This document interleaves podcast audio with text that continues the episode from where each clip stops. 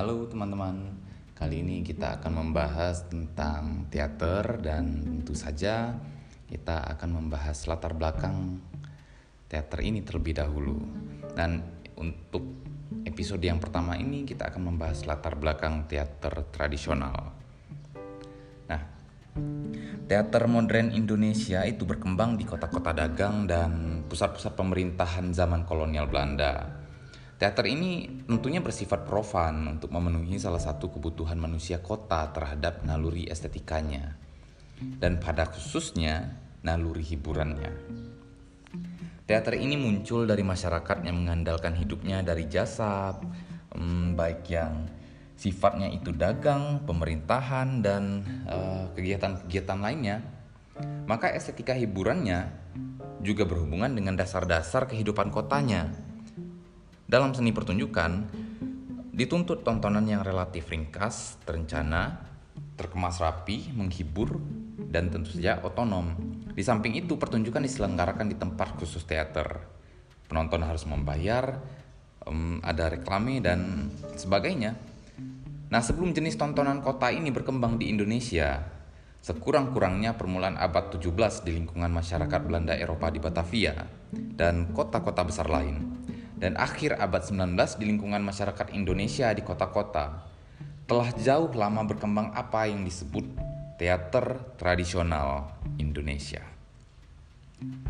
Dasar teater tradisional juga jenis-jenis kesenian tradisional yang lain adalah uh, hasil dari kehidupan masyarakat agraris tentunya.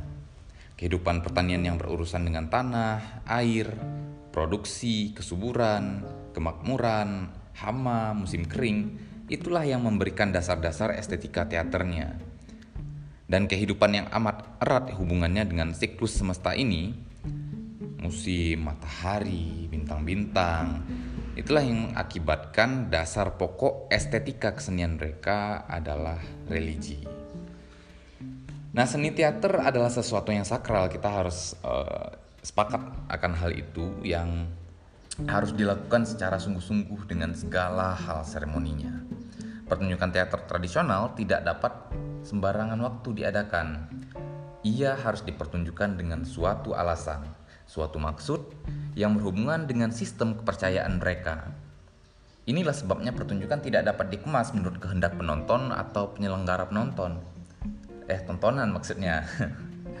um, Tiap jenis teater itu sudah ada ketentuan permainannya.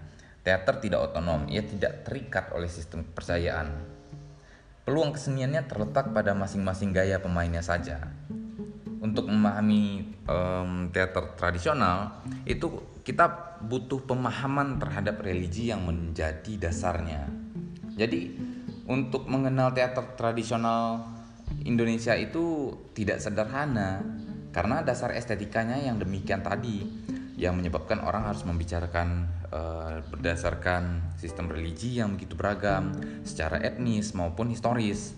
Jadi pada garis besarnya dapat kita telusuri adanya teater dengan religi asli, teater dengan dasar religi Hindu-Buddha, dengan dasar religi Islam. Nah, yang pertama kita dapat uh, dimasukkan sebagai teater primitif atau sederhana dan yang kedua adalah teater klasik. Namun teater klasik ini hanya menyebut teater yang berkembang di istana-istana Hindu dan Islam. Sementara itu berkembang pula teater-teater rakyat di pedesa, uh, pedesaan yang sering kali masih membawa kelangsungan teater primitifnya dan juga membawa pengaruh-pengaruh terhadap teater istana. Pemahaman teater tradisional berdasarkan elemen-elemen religinya ini cukup rumit Kenyataan akan jumpai bahwa unsur religi paling kuno di Indonesia yaitu animisme dan dinamisme masih terus akan muncul dalam takaran sedikit ataupun banyak uh, dalam religi-religi yang kemudian dianut di Indonesia berdasarkan pemahaman terhadap religi asli Hindu, Buddha, dan Islam. Unsur-unsur uh, suatu teater dapat dikenali dasar-dasar estetikanya. Jadi dari dasar uh, religi itu kita dapat memahami bagaimana uh, masyarakat Indonesia itu menyusun dasar estetikanya. Nah, ini tidak berarti bahwa semua teater tradisional adalah sakral. Ada pula yang memang bersifat profan. Ada uh, dan ada juga kalanya fungsi religinya telah dilupakan orang atau karena dasar religinya telah tidak sesuai lagi dengan religi baru.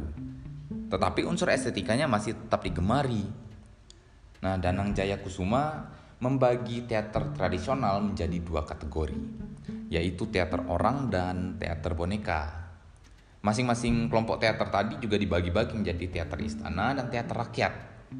Karena adanya istana-istana setelah sistem kerajaan dikenal, dan itu dimulai sejak pengaruh agama Hindu-Buddha dan kemudian Islam.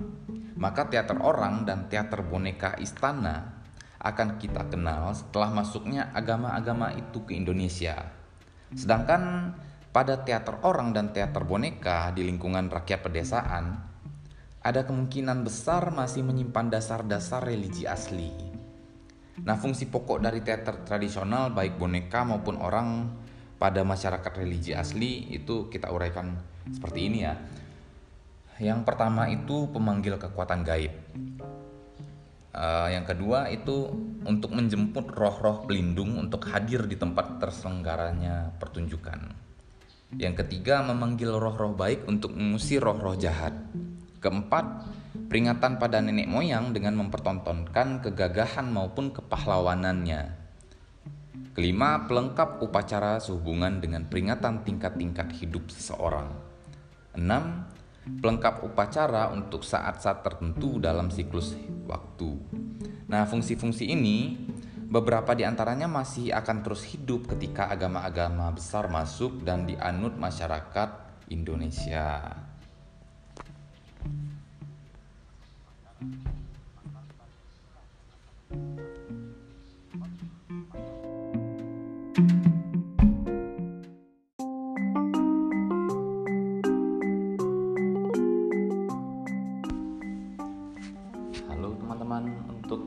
Episode 2 ini kita akan membahas tentang teater tradisional rakyat. Sebenarnya sudah sangat sulit untuk membedakan mana yang tradisional rakyat yang berasal dari religi asli eh, seperti animisme, monisme, fetisisme, dinamisme, dan mana yang merupakan karya kerakyatan pada zaman Hindu dan zaman masuknya Islam di Indonesia dan juga teater rakyat yang bersumber pada teater keraton kiranya juga masih perlu kita membedakannya.